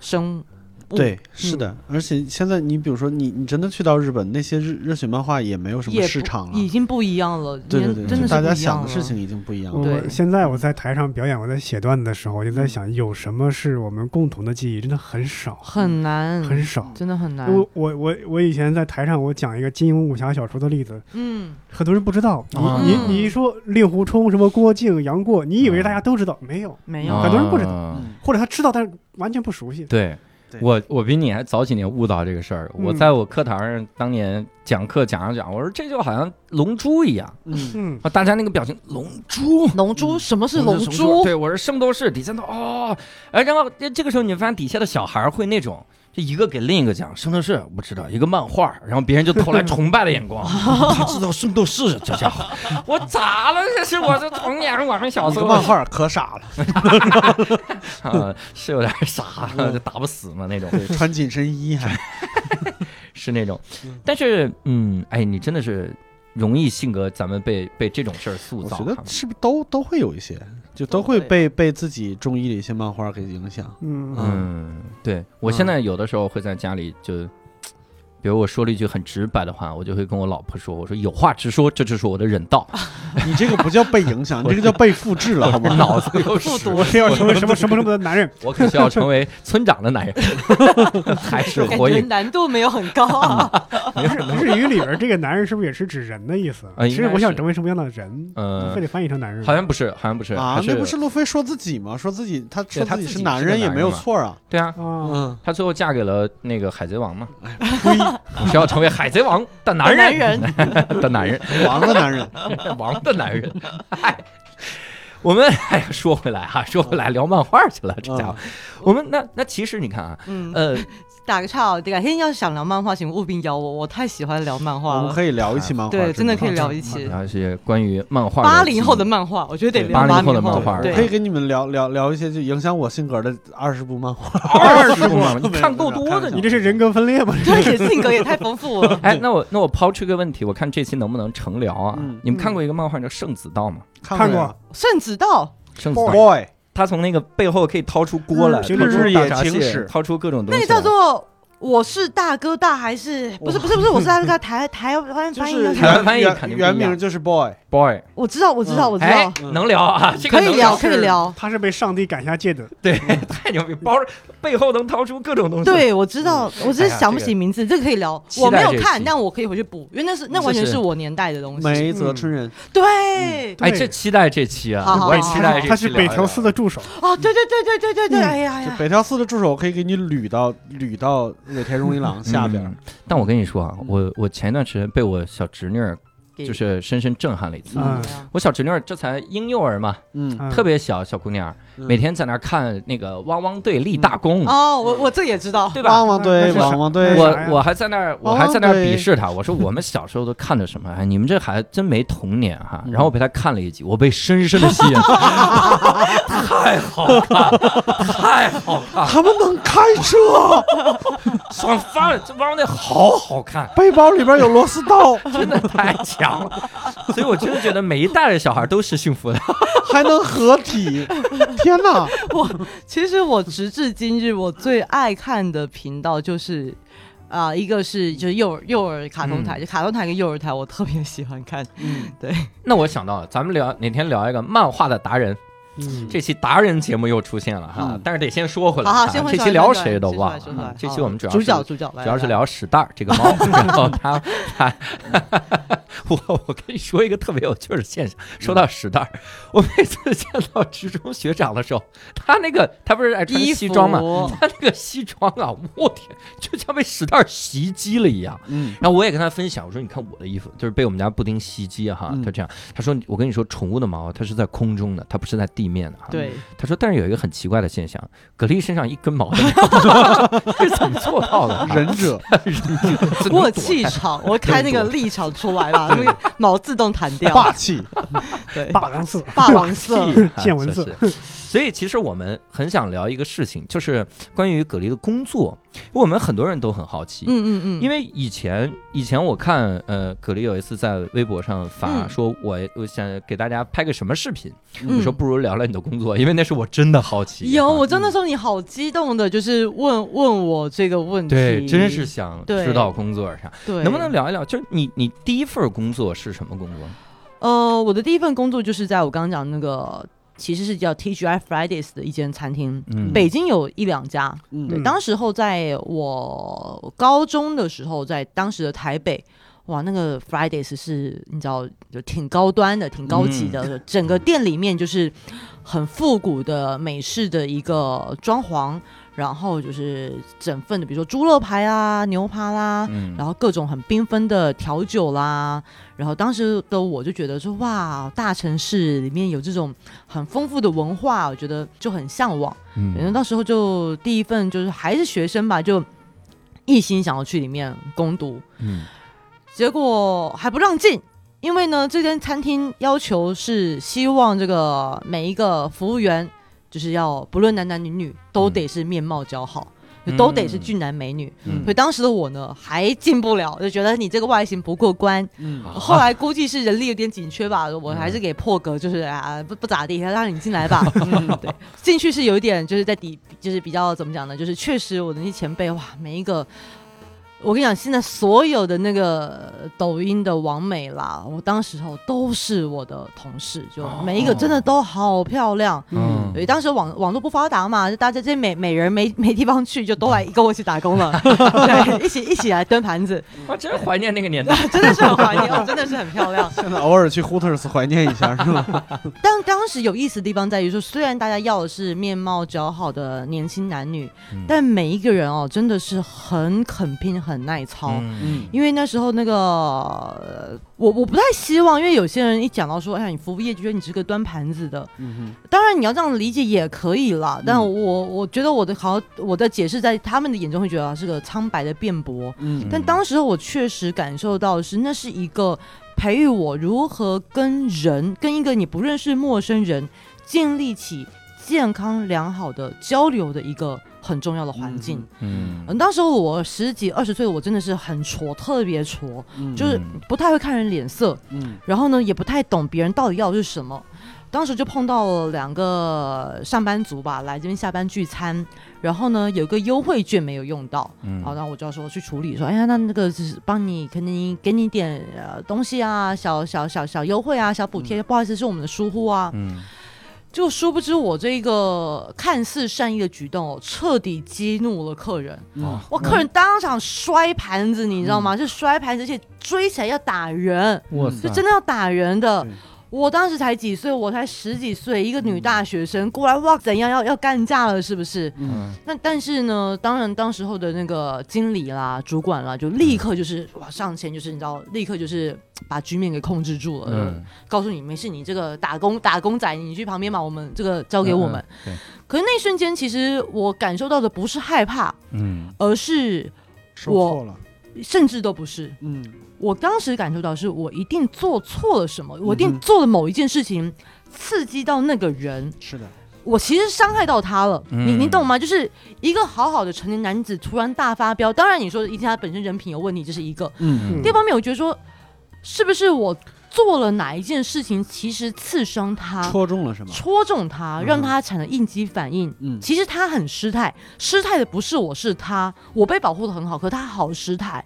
嗯所以这件事情就让我知道说，好，以后呢，我得更加精进自己的各种应对，嗯。嗯不只是为了保护自己。其实我也不想再伤害别人，嗯这可能就回有回到我前面讲的，我被那个浪客剑心的剑心嗯。影响很多，就是嗯，我我我不会，我不太担心自己受伤害，我比较担心伤害到别人，嗯。我会有这种感受，嗯，所以这是一个刀背儿，对我用我会用利刃刀，对我用利刃刀砍人，对，把你揍个半死，但是不砍你，对，类似这种感觉。天降龙闪，对，天对，天降龙闪，这这是一个当时候就是我觉得在职场上算是一个震撼教育吧。嗯，那就不用提，当时候我们整个整家店，哇塞，当时候都是大学生，我们全部都大学生在在攻读。呃，城市里面哇，每一个每一个大学生，他们都是都是、呃、城市人，嗯，好会玩，又会玩又会读书，英文又好，每一个都是后来来来赚未来出国留学的钱的。然后呢，大家下班之后呢，就是各种的宵夜啦，呃，喝酒啦。隔天早上八点早班依然精神奕奕。那时候就觉得说，OK，这就是所谓的叫什么 work hard。然后你嗯 下一句是什么？harder，是这个吗？是吗？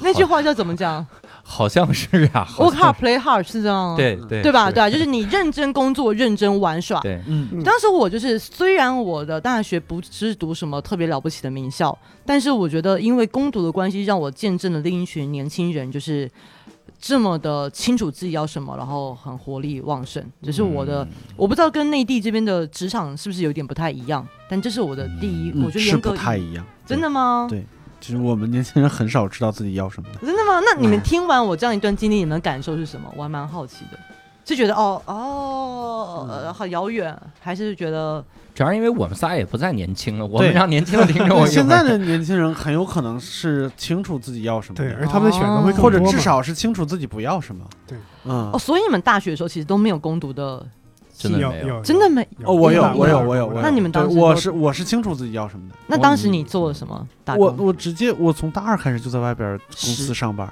直接就是进入正职。啊对我是在饭馆打过工，哦，当然是干那种勤杂工之类的。OK OK，嗯主要是挣钱为目的的。对，哦，不是，哦我是学艺术设计的，我在外边哦就是做做做设计实习生。嗯，对，因为我后来发现，好像艺术相关的这个，从大二就一定得开始跟职场接触，对才有办法接，轨。而且我遇到了一个非常好的老师，就是我从大二开始直接开始，就之前都是纯艺术课嘛，嗯嗯嗯，然后后来突然变到那个实用艺术，然后那个老师来了以后跟我们说的第一件事情就是，呃，你你们做的这个东西是要服务市场的，没错、嗯，然后从现在开始不许叫我老师，叫我齐总，就是以老板、职场人的称呼。嗯，是的，嗯是的。然后那一年我们学习最好的几个人被他就是推荐到他他朋友的公司里边去，对，嗯就直接去深造，嗯，对，我觉得嗯。我当时最最有趣就是我这份攻读精英就是这样，就是它既保有了学校的某种社团的性质，嗯。可是同时又让我教会了，就是人你人在职场，嗯。你就要做到敬业跟专业。是嗯这是我的嗯当时我觉得严格第一是这份工作，嗯那第二份工作愿愿意愿意听吗？我可我可以继续继续聊吗？因为后来就是我跟那个那家那个餐厅就有了很深的情感嘛，大家就是还会去办什么员工旅游啦，就朝夕相处。嗯所以后来即使毕业后，其实我应该是要走那个公关广告，走传播方面，嗯但是当时候的领导就他要去开一间法式的 fine dining，就是。类似于没有到米其林啦，就是以那种为目标的那种 fine dining 的餐厅，嗯，全新开幕啊，人均当时候人均多少啊？换算成人民币两三千吧，人均两三千。嗯。那我哇，这餐厅可以啊。对，确实是，确实是挺挺挺高、挺高、挺高级的。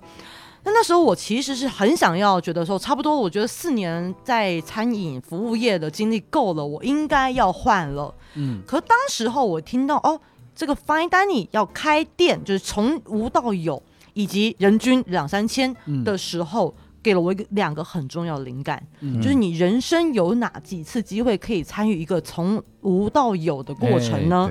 对吧？这东这个的经历是很稀缺的，嗯所以我觉得呢，就算啊、我不想在同一个领域，但是这个经历，我觉得我可以去试一试。第二个就是，当我知道这里人均两三千的时候，就知道，如果我作为一个消费者，我要接触人均两三千的族群，其实要一点机遇，对吧？嗯没有那么容易一下子阶级跃升。嗯是的，可是如果我可以从一个服务者的身份去接触这些随意消费，就是两三千人群，我觉得那个世界这个这个坎。我跨过去，我我人虽然还在坎里头，可是我至少看到这个门里头是怎么回事。嗯，我觉得经历也是稀缺的，是的，所以就觉得那，Why not？何不呢？我就去去看吧。嗯果然我，我真的觉得我这两个决决定非常的正确。因为当时候就是就不开玩笑，简单来说，当时就是就大学生什么 LV 包，觉得哇 LV 包已经很名牌了吧？嗯别闹了，LV 包在那个餐厅里面真的是最最 normal 的。嗯你每个爱马仕真的是各种款，就看到不要再看了。嗯那可是，在那边有因此让我觉得说哇，被这个物质给冲昏了脑袋吗？嗯我觉得也没有，因为毕竟我不是那个消费等级的人。嗯对吧？嗯但是我又要，因为你知道很有意思的是，像这种呃到那到 fine dining 这种情况下，你身为呃一线的从业人员，不卑不亢是个非常非常重要的特质。哦对，你切就是没有人需要你那个卑躬屈膝，大家都喜欢平等的交流。嗯而如何你要在面对明明我们两个的社会社经的实力有这么大差距的情况下，嗯你还是要保持你的自信跟自尊，嗯去跟你的你的客人交流。这个过程其实是一个还蛮大历练。那时候我嗯二十、我二十二十二岁、二十三岁，对二十二十二、二十二、二十三，对，对我觉得能够保持这样的一个自尊跟自信，嗯在那样的环境，我觉得是一个很好的培训自己的机会。啊对这个道理，我三十三岁才懂。所以真的还蛮感慨的哦。对，嗯是的。当你意识到那一瞬间，你会觉得，哎，对我现在想，如果是我三十三岁之前，能够如果说，比如说学长过来录节目，我绝对聊不了那一期。就我会觉得就是差距非常大，不管是人生还是学识还是社会地位，差距非常大。但是你知道，聊天这件事情，如果差距很大，那就变成单方面输出，或者是人家根本就不想跟你输出。没有共鸣，对对对对对，嗯那你你你一定要就是哪怕掐自己一下，也要把自己的那个态度提上来，变成一个平等的交流，是的，才可以是的，是。的，是的，是对的我。是在书里看到的这一点，因为鲁迅里说跟名流谈话嗯，要装作偶有不懂之处。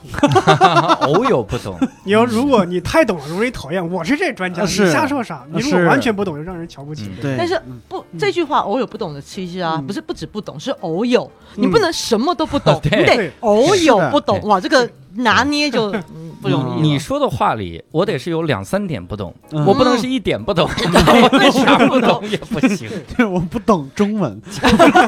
哈毛也塞呀，反而显得你比较高贵了，对吧？哎哎呀，我的中文不太好，这就有一点烦人了，这。我的中文不太好。我你中文不然你是弗拉夫是中国护国很好吃，这样。所以，所以像我后来不是说我是在，其实我就是在这个翻，就是这个这个餐厅工作的时期认识之中，嗯我也很庆幸，像你说的，我是因为先接触到了这些跟所谓的成人世界打交道之后，再面对它。嗯其实我跟职中相差十一岁，嗯然后你知道吗？就是我我其实不是很。我不是很鼓励年纪相差太多的情侣的，因为确实年纪大的那一方占有太多的优势，因为他见识就是我很轻松。对于三十三、三十三岁的人来说，我的见识就是这么的自然。可对于二十二岁的时候，觉得哇，你懂好多我不懂的东西哦。嗯可是当时候我敢自信说我没有陷入这个陷阱的原因，就在于我当时候其实已经拥有跟职中差不多接近的事业了，所以我比较不用害怕。其实我是在吃亏，嗯。你懂吗？就其实其实黄忠就是个草包，我就被他骗，哎。我比较不担心。对，而而后事实也证明了啊，确实他好像还行啊啊，可以。对，还可以，确实不是个草包。凑合吧，凑合凑合，还行还行啊。咱们这节目啊，这是有点是要掐自己掐的有点过头了，不卑不亢，也不能这么不卑不亢。我不能如此不亢啊！但我觉得这段经历确实还蛮呃，硬要提取出一些什么，就是说人真的是可以试着啊、呃小小的让自己去尝试这个不一样的世界。嗯，那如果当时候我真的发现啊，我跟不上，那你就算了，没关系，也不用给自己逼那么大的压力，嗯你就是给自己个机会嘛，接触接触总是好的。是的，对，嗯这是我的第二份工作。而后来，可是可是可是，其实我一直有一个，嗯，如果真的有人过去挖我的所谓黑历史哦，嗯。就是我当时候还真的不太懂怎么跟呃同事相处，嗯。就是合得来就很合得来，合不来，哇塞，那真的就是会，呃，我这样一突然停下来，是突然想到说，我刚原本想说，哎，我不会跟同事相处，但话也也不对，我换那些跟我吵过架的同事，其实后面又变成好朋友，嗯。就是我还是发生过两三次跟同事在呃，因为因为工作的事情，我都是永远都是工作的事，我从来没有因为私人事，因为工作的事情在后场就是摔盘子，然后、嗯。对剧烈争吵的的事情，对，嗯。发生过两三次。嗯，但是我刚刚停下来，就是因为后来想起来不对，这个同事后来我们还是好朋友，现在还有在联络，嗯。对，所以也还行啦。嗯。那到了后来第三份工作，就是原本想说，好，那我脱离餐饮业了，那我给自己 gap year，就是就是空窗一年吧。嗯但空窗一年，你不找正职，呃，好像也说不过去，得赚点钱。我说那嗯找一个设计师、室内设计师的工作吧。我想说，嗯我这个也没有什么特别的基底，我就去帮别人打打下手啊。然后呃，反正底薪很少，就是挣奖金嘛。我说那嗯我我也不差钱，我就稍微有一点收入就好啦。嗯结果我跟你讲，人真的很有趣，我真的很喜欢，就是你多去碰触不同的东西吧。像我今天会来跟你们聊，也是因为我觉得这个东西我没碰过，我就来试看看。嗯嗯我一碰就发现，其实室内设计比起你的设计功力，更多的还是你怎么跟你的甲方 deal 的过程，你怎么跟他 互动。因为他有的时候不需要你有什么功力，你你有功力真的没有重要，你真的就是要参透你的甲方要什么，然后你拿出他刚好需要的东西。你再牛逼，哦，我就是不喜欢，你拿那么多有什么用？是的，对吧？是的，那再来就是第一个是你要明白到，你不是重主角，真的不是你，嗯你就是就是。啊，反正就这样子吧，大家嗯意会一下啊、嗯我我不讲大道理了。嗯然后再来就是一个，其实是可以创造多赢的，因为当时候很多客人都会，客户都会怕怕被骗，说哎呀，你们这个品牌挺大的，因为我们我进的那家那个室内设计品牌，其实呃就是均价也都不低啦，也都是嗯蛮贵的。那客人就会觉得说，那你会不会骗我啦？我是不是被坑啦？嗯但其实你有很多种方式，是既能够替客户着想，嗯。然后呢又能替公司赚业绩。嗯。而最后，因为有了业绩，我自己的奖金，哇，我那时候收入也是，我这边可以讲这个吗？嗯可以啊，可以啊，我不知道这东西到底可以，就是我的当时候也是月收两三万，可以到达这种水平，嗯，而且重点是非常的开心，很有成就感，因为嗯客人很认同你，他觉得你让他觉得很信赖，你嗯满足了他想要的东西，对，所以那是我呃。过去的我也许都只是在累积，可到这这一这一个第三份室内设计的工作就有点爆发吧，就前面的积累总算爆发了，就是嗯。直接受到了大量的肯定跟证明，嗯。对，所以我其实非常的喜欢室内设计的这段经历，哦，嗯。导致我其实去年要跟朋友一起合伙开一间室内工设计工作室，嗯。然而因为疫情的关系，对，就中道崩殂，我我用这个词中道崩殂，你不觉得挺好的吗？创业先帝创业未半，不是这个创业吗？中道崩殂，真的就是就 先帝做了个设计设计工作室，创业去了，我天！先帝回来吧，我那我就觉得哦很难过，因为都跟朋友都已经就是花了好大力气啊，然后把各种流程都已经顺好了，嗯可是现在就卡在就是呃各种的不方便，然后很多东西你你地理的距离就就就是就是没办法，嗯哎所以我就就放弃了嘛。就是我讲了，嗯我真的今年就是被被给按在按在地上，也是这原因，嗯而且还是投入一段时间了。嗯然后对，但也还好啦，就后来觉得，呃，刚好也因为这样，因为就是大家这个被扭转的不只是我嘛，包含职中自己也重新有了一些新的项目。嗯然后我以前其实很抗拒，虽然我来北京之后，呃，职中跟马老师他们整个米味对吧，一起嗯有很多创业的过程。嗯那当时候我会来北京，就是因为我一样又是一个我未知的领域，我觉得哦太棒了。嗯虽然跟着职中来北京，我必须放弃的是我已经颇有成绩的嗯事业，嗯我有一群很好的朋友，我的家人都在另一边。嗯但我觉得北京这是一个未知而且应该很有意思的地方，对所以我来了。嗯那当时候跟着马老师，跟着职中啊，跟着建彪，嗯、嗯我们大家一起就是。呃，我他们开会，我旁边都都要跟，我都喜欢跟，我都跟着听，啊、嗯确实也学到很多。嗯但是我一直很不愿意真的成为职中他们团队的一员，是我觉得一旦进去之后，你就会成为就纳入所谓的贤内助的陷阱。哦我非常虽然这个事情就难免嘛，你一定会就是在职中的这个所谓的阴影之下，嗯但是我被动跟我主动，我觉得还是不一样。嗯我有一点不太想要受到他那么多的庇应。但是今年的情况呢，哎，有点反过来喽，好像嗯不是他要逼我，是他那边真的需要我喽。就是对他，就是事情真的多了杂了，然后发现好像我的过往的经历真的派得上用场了嗯的这一瞬间，我觉得好，那我可以了。我不是一个被照顾者，嗯我是一个可以照顾人的时候，嗯我来，我就觉得哎，这个时机可以。嗯，对。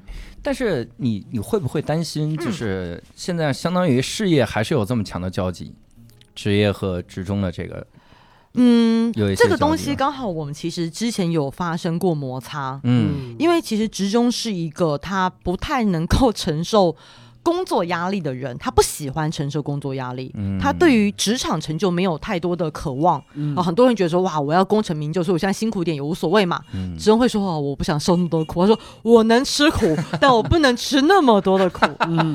所以当他在公办公室已经很累的时候，嗯回到家，我如果还跟他就是叨叨念念工作的事情，他其实会很难受，嗯。他会觉得我完全没有喘息的余地。嗯可是我又会觉得说，那怎么办？可是现在我又要参与，我们又要共事啊，那到底该如何是好？嗯，我觉得二零二零年我学会另一件事情，就是要有耐性。很多时候，当我们有有摩擦出现，你的解答真的不是当下埋头去找找得出来，其实是就嗯等。就等你就发现，职中会从别的地方受到更多挫折的时候，就会发现，哎、好像跟跟老婆的这个压力反而是相对来比较小的，他就欣然接受了。所以中间，哎，我跟你讲，真的是很多时候啊，时时事你要去运用它，就是嗯。此刻的你也许不具有优势，但是随着整体情况改变，你原有条件会成为优势，你那时候嗯。再做决策就好了。嗯所以后来我就 OK OK，你有摩擦，那我就先稍微再往回退一点，我就不要急着这么 push 你，也不要那么 push 大家。对。等到你发现其他路走不通的时候，就发现，哎，一开始你有点抗拒那条路，其实是最好的路。嗯我再把这个选项提供到你面前。哎，说到这边我都忍不住讲啊。虽然职中常常就是他他会他是说服跟表达方面的这个算是蛮权威的嘛，嗯但我觉得落实到这个实际生活呢，啊，我也是不不开玩笑的，嗯 能够妥妥的说服黄执中，这点我还是蛮蛮蛮得意自己人能够说服他的。嗯嗯，对，但是耐心般一般真的很重要一。般怎么说服？坐下，左手，右手，蹲、呃滚、打滚、蹲啊。作死。没有啊，其实我就想说的，其实呃，耐心真的很重要，因为人呐、嗯。嗯、有些人的性格是会习惯性的抗拒，嗯。对吧？你给你给他一个新东西，他其实他拒绝的原因不是因为他真的不喜欢，是他懒，他不想要处理新的资讯跟事物，嗯。所以他会觉得说，哎，我不喜欢啊，对。啊，其实是他不了不了解。对对对。但如果你再继续逼他说，哎，不是你多了解，你这很好啦，你看他更烦。嗯那你嗯就是有意无意的像那个小鸡啄米一样，把那个米撒他附近，嗯就发现哎呀，真香，啊真香定律。对，真香定律。这个我其实以前经常跟我学生说，嗯，我学生就是说他他不了解的东西，然后他就去判断到底感不感兴趣。对，我就说我说人怎么会对不了解的东西谈得到兴趣与不没兴趣呢？嗯，甚至是你都对一个东西你没得掌握，你会以为自己没兴趣，但其实如果你掌握了之后，你会发现你很有兴趣，嗯。嗨所以会有种种的这种错觉吧，是这样的哈。嗯，嗯。但我们不得不说一个事儿，你你想啊，呃，因为我能想象哈，嗯。就比如说像作为公众人物，他们面对的各种各样的争议啊，嗯。其实这个时候我觉得可能你那边的角色就相对来说很尴尬，嗯。会不会比如说当职中学长有争议的时候，嗯他们也跑过来微博，比如说在攻击你之类的，确实会，确实会。我其实第一波接受到，呃，就是因为职中被公众认知认识到，然后我进而受到波及的第一波影响。是呃，奇葩说第几季啊？反正最一开始吧，一一一四一五年吧，嗯，就很多人过来攻击，因为我说了，其实我二十几岁的时候，我的穿衣风格是喜欢展露自己的优势的。嗯啊，职中也喜欢，对吧？嗯我们何乐不为？我们两边的那个兴趣爱好是一致的。可是网友就不乐意啦，他们一样处于就是，哎呀，黄执中应该跟个白衣飘飘仙女在一起，你这个妖妇，对哦吧？，他应该《倩女幽魂他》应该倩女幽魂啊，你这个就是姥姥啊，对，你在搞什么？这是什么？哎，我就觉得你们真的是误会大了，黄执中就喜欢这个。那时候的我还，当时候二十几岁，还觉得说啊，就是会愿意会稍微嘲讽一下网友啊，会反驳几句。对，但那时候就已经开始明白，就是这世界上有很多不认识你的人，嗯他们是非常的容易把他们的想象跟以为压在你身上，嗯而其实只要你想要在公众的舆论下曝光，那么这件事情就无法阻止，嗯。还不是道德的问题，这是一个因果必然律，我觉得就是一定会，就跟水往低处流是类似一样的道理。嗯。那当然，我不是说我不是说这件事是应该的，如果可以倡导，我还是希望大家就别别这么干。嗯但确实是当时就好多人跑来骂我说：“你以为你露胸很好看吗？啊，你以为你胸很大吗？哦我的才大。”我说：“哎，这个还有这样说的？那那倒是有这等好事。照片拿来，你要回去翻一四年的微博了是吗？可费劲了。重点是他不放啊，他不放照片啊！你讲那么大声干嘛？这样照片拿出来，没他说图你说什么？他说我胸很大，我就不露。我说那那那所以呢？那就那就那行吧，那你开心就好。等到还有很多人过来说：“哎呀，你们为什么不结婚啊？你们为什么不生小孩啊？”就各种很直击灵魂的七大姑八大姨的问答。嗯对。那那时候我是觉得就是无所谓啊，就保持一个开阔的吧。但后来有几次真的比较严重，就是有些网友是真的很痛心疾首的过来痛骂你嗯的时候，有一次我是真的感受到，其实对方他他不是对你有恶意，而是他真的觉得很受伤，他真的很受伤，然后他跑来说：“葛丽姐，你知道你们这样就是你们如何如何？”当然，他讲的东西其实我们会认为我们没有这么做，嗯可他的误解在在他眼中，他感受到是这样说：“啊，你们如何如何，我们真的很难过，你这样真的。”你们要伤害到我，你知道吗？嗯那我当然觉得说，呃，第一个我其实完全没有主观要伤害你意思，嗯而你到底有没有被我们伤害，那也是这个我也不知道，客观好像也观察不出来。但既然你主观认为你被伤害到了，我就在想哦，就是你此刻的所有的控诉，还真的就是不是攻击我，嗯你只是在受苦，嗯而人在痛的时候会喊，嗯，对吧？是的，所以他就是他在喊的一个过程。嗯嗯，我这样讲算会不会讲太大道理了？呃，我很喜欢的一个美国单口演员，嗯。就是叫 Dave Chappelle，他在段子里边说过一句话，他说他在现场讲过一个可能跟孕妇有关的关段子，然后把那个孕妇伤走了，然后他，我觉得他他一句话是开解我的，嗯。就是笑话一定是有有有人笑有人嗯哭的嘛。嗯。然后他说，如果我伤害到你了，你一定要相信那不是我的本意，嗯。就我不是我不会在台上就为了伤害你一个人而存在的。嗯嗯嗯。所以这件事情我就想明白了，嗯这也是为什么，其实我杨葛丽在微博、在网上的形象，很多人说：“哎呀，你是个温柔的人，然后你很嗯脾气很好。嗯其实，嗯，我不知道大家跟我实际相处会不会觉得我脾气好啦？嗯我并没有觉得我是个温柔的人，嗯。但我确实会在所有公众发声的场合，我会尽可能的温柔待人，嗯。是因为我希望，就像是那个六叔刚刚讲的，嗯，我尽力起让你知道，我不是对你对任何人有恶意。对，我不可能说，其实我从十几岁开始玩命的听段子、写段子，然后上开放麦，就是为了今天上舞台伤害你，伤害你，对。不。可能的嘛。对对呀、可是这个事情，你光是我这么觉得，可能嗯，我可能觉得不太够吧。我会希望做更多，所以更多时候，只要我能够表态，我都会希望让更多人知道说，哦，其实呢，这个世界是有善良的，嗯我是很愿意用善意去对待大家的。嗯所以，如果哪一天我的所言所行让你觉得我好像在伤害你，嗯。可是请看在我过往的 credit，我的信用分享，请相信嗯。我是希望善良对人的。嗯，对。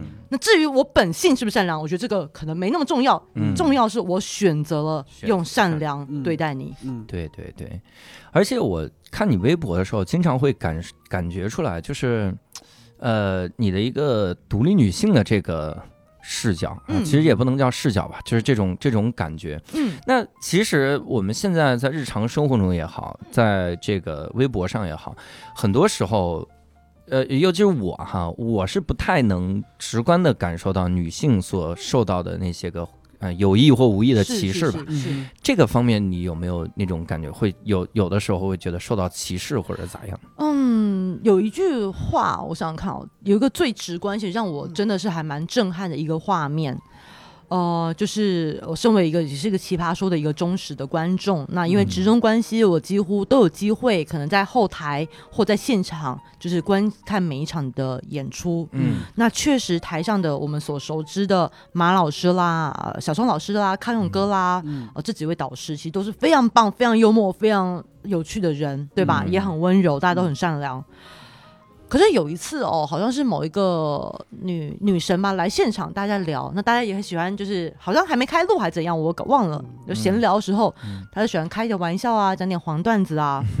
其实讲黄段子是完全没问题的。嗯我觉得那些导师们开的黄黄段子太好笑了，我太喜欢了，对吧？请多来一点。对，嗯可是那一瞬间让我真正意识到的是，嗯是台上那个女神，嗯嗯，她其实也懂这黄段子，嗯我相信他一定有很多很棒的笑料可以分享给大家。嗯可是台上那一瞬间，他没办法说，嗯你懂吗？就现在舆论场场域是男性可以很幽默，嗯可以上知天文下知地理，无所不聊。嗯可是同样的话题到女性这边，即使你再有名，即使你的社会地位再高，不好意思，大打折扣。嗯今天我在现场，我跟三位男孩子跟你们对话，我很多话都是属于用，我很多话是属于我得修饰过才能讲的，嗯，因为我讲出来给观大众的观感跟男孩子讲出来不一样。是的，那你说这东西你不要服啊，你你就你就打破它，你就讲你想讲的呀。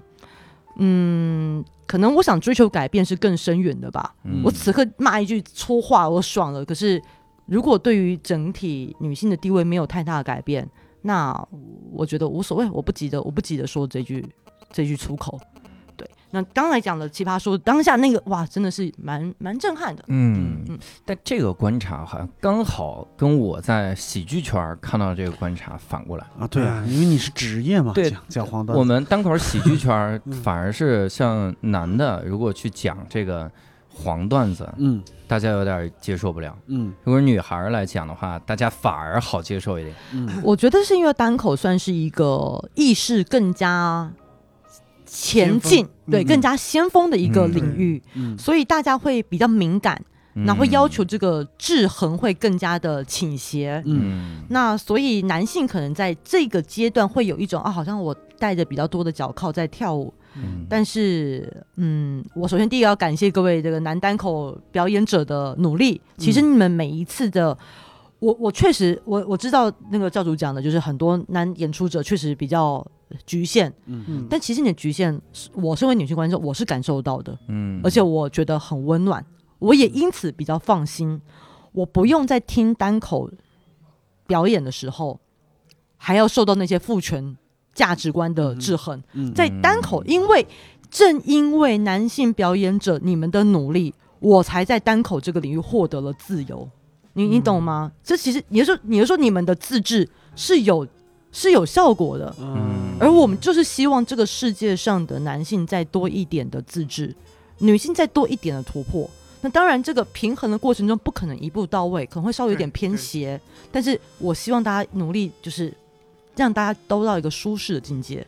但过去我我我还是得，我这句话我可以坦诚说，虽然个体而言，你们男性、你们各位男孩子，你们那你们的日常生活中一定有很多不顺心的地方，对吧？你们没有一个男生平常过得爽爽的，可是整体群体来说，男性的生活的舒适是比女性多这么一些的。嗯我觉得这个东西，我相信男孩子也很难，就说哎没有，我我特别惨，我这是我惨，为什么在我们自己的节目里边被嘉宾治愈了一下呢？嗯，真好。这就是蛤蜊啊！哎，对，这是我，嗯，反而我会觉得，像刚才葛丽说那种，在我以前接触的职业里会经常出现嗯酒局，嗯，然后大家领导们肆无忌惮的说着黄笑话。是我我可以我可以稍微聊一下，因为其实上一场我来、呃喝酒那一集，我其实就想讲，我觉得很有趣是在酒局啊，男孩子们的酒局呢，我感受到是权力的竞夺。就是透过酒这件事情不断的展示这个权力游戏，展示说，你看我比你高一阶，嗯哎呀老大老大老，哎呀没事没事，我就你知道，第一就是比较弱的去捧强的，强的去展示说，哎呀，我很强。嗯可是其实女性的酒局更多是是资讯跟情绪的交换。嗯你没有，你很少看见酒局一个女的灌另一个女的酒，干嘛？我灌醉你，然后呢，把你头发扶起来，胖陪你吐，带你回家吗？我干嘛？最好就姐妹大家喝的微醺，然后聊得很开心，然后感觉到心与心的结合。嗯可是你知道这很遗憾是，其实为什么男性没有办法这样？嗯。呃，我其实不太愿意聊两岸的差异，嗯。但是这边我我得稍微分享一下。嗯。呃，台湾男孩子，当然他们一定也觉得自己受压抑很多，嗯但是对。男台湾男孩子确实比内地的男孩子，呃，获得的释放多一点点。嗯。对，台湾男孩子很多人也很喜欢喝水果酒，贝瑞甜心，我们怎么多做一期不知道？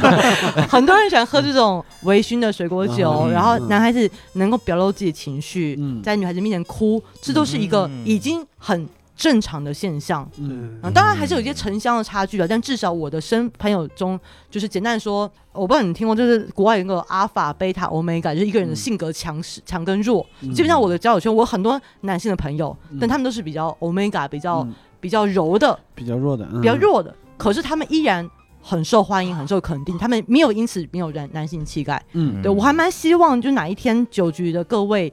不要再是觉得哎呀，就是劝酒的文化，而是可以大家一起就好好的，对啊，聊个天啊，交换一下资讯和情绪啊，对啊，然后多聊一聊这个 心里的郁结啊。你们你们贵司的贵司的毛东就是，他有讲这件事情吗？哎他他他每次我每次不知道为什么每次跟他喝酒都是看到他枯萎收场，哦毛书记是吧？哎呀，不错啊，我们也。但我觉得很好啊，我觉得很好啊，这就让我觉得说、哦这个人他是真实的，他不是在你面前就是装了一个，嗯。对，你知道人装就是就不真诚嘛，嗯哼，嗯，哎呀，我们这个聊葛丽姐哈，嗯。聊到最后聊到了毛东，都聊 聊到了，可以剪掉没关系 顺带一提而已。聊回了我们以前的嘉宾哈，是的是有始有终啊。嗯，但是今天真的是因为时间关系，我们很多东西都没法展开。嗯啊尤其是你比如漫画这一趴嗯，我觉得咱们四个人就坐这儿，每人推荐五本漫画，这哎这一期得多好听啊！我给你推荐《海贼王》第一卷、第二卷、第三卷你推荐就是《海贼王》这样的民工漫，你一说完我们还说什么？以以后就别推荐民工漫，咱们得这整一期就是目前不连载的推荐，对《火影忍者死神》还是俩兵工漫，弱哎，刚完弱结，特别弱，刚完结推。嗯。哎，我真是有很多很好的推荐，嗯。我们也期待这种就那一期哈。当然这一期我们也从很多的角度了解到了葛丽这个人哈，嗯也希望各位能够去关注一下格力老师的这个微博啊，也也也能从一些细节里面，真的是能体会到这种观念也好哈，这个尤其是你你至少能体会到独立女性的气场。我补充一下好了，因为嗯关于独独立女性这件事情，不好意思，如果时间超过，你就帮我剪辑一下。不会，嗯其实独立女性这句话有点妙，就是只我呃，我最被大家认知，应该就是因为在前一期的《奇葩说》中，直中他有了一句算金句吧，嗯。他说：“我爱的杨格力，格力啊，我爱的格力，他独特而独立。”他用这句话来形容我。嗯。可是很有意思的是，这句话是非常棒的一个褒奖，对吧？嗯。却有一点变成了我的诅咒，就是我好像没有办法，就是平庸了，是的，我非得要啊独特并且独立了。嗯当然，他给我这样的一个肯定，我很开心，我很荣幸。但与此同时，我是不是就少了可以呃没有那么努力的可能呢？所以其实我今年我的性格会改变，也是因为这一份祝福与诅咒在我身上做成的一个效应。嗯那让我不得不在很多我没有办法达到这个所谓独特跟独立的时候，去清楚认知到说，哦，其实好像很多时候，嗯，人真是利而未待。对我得接受这件事情，所以我现在其实我不太喜欢，当然我会，因为确实现在的环境有很多女孩子面对的是婚姻的压力，所以我会去强调说，哦、可能独立是个蛮好的选项。嗯但其实我不太喜欢太去强调独立这件事情，嗯我可能更喜欢去强调健康、完整或舒适。对，因为我觉得人最终要追求的东西，其实就是你选择了一个不让你后悔、你也不用受苦的过程吧。嗯这是我现在的一个状态。嗯，太去追求独立也好，或太去追求说啊，我一定要在取得这个传统观念的某种成就也好，嗯呃，都是一个很勉强自己的过程。对，那我觉得人唯一需要勉强自己的时刻，就是为自己负责，以及让自己不要后悔这两件事情嗯。去勉强就好，嗯。其他的能做多少算多少吧。嗯。嗯，这个很蛮重要的，所以我希望能够补充一下。所以我们就不加任何定语的，去关注杨可丽老师的微博就好。但是但是你刚才定语加的非常好，要不然就没有后边这一段话。哎，嗯。对，你看咱们有的时候还是需要这些，是。其实我还需要可以，我是 咱以后这样，每次来到一个嘉宾，咱们就嗯。提一个刻板印象，提一个定语，他提一个，他反驳一个。啊其实是还好的来吗？人家咱们这次是幸运，以后还来吗？人家黄志忠老师来说，就有人说你眼睛小，你怎么接接受？咱们是以后要改成进击的无聊斋是吗？进击的无聊斋，这是。这个漫画那期我要推荐进可以了，进击的巨人不错哈。那这次呢，也非常感谢葛丽姐来做客哈。其实我们有很多的话题产生了很深沉的思考哈，嗯也让大家能多想一想。呃，反正就是回味悠长吧，啊，尽量多去回味回味。嗯那如果各位也想跟我们继续来交流关于这期节目的所有的这些个点哈，也可以加入我们线上的听友群啊。当然，你可以在评论区留言，也可以加入我们线上听友群，搜一个微信叫“无聊斋二零二零”，无聊斋就是拼音的无聊斋，搜索这个就可以加入到我们线上听友群。期待跟各位在线上相见。那这期节目呢，非常感谢葛丽老师，也非常感谢所有听众的收听。嗯。那我们下期节目再会，拜拜，拜拜。拜拜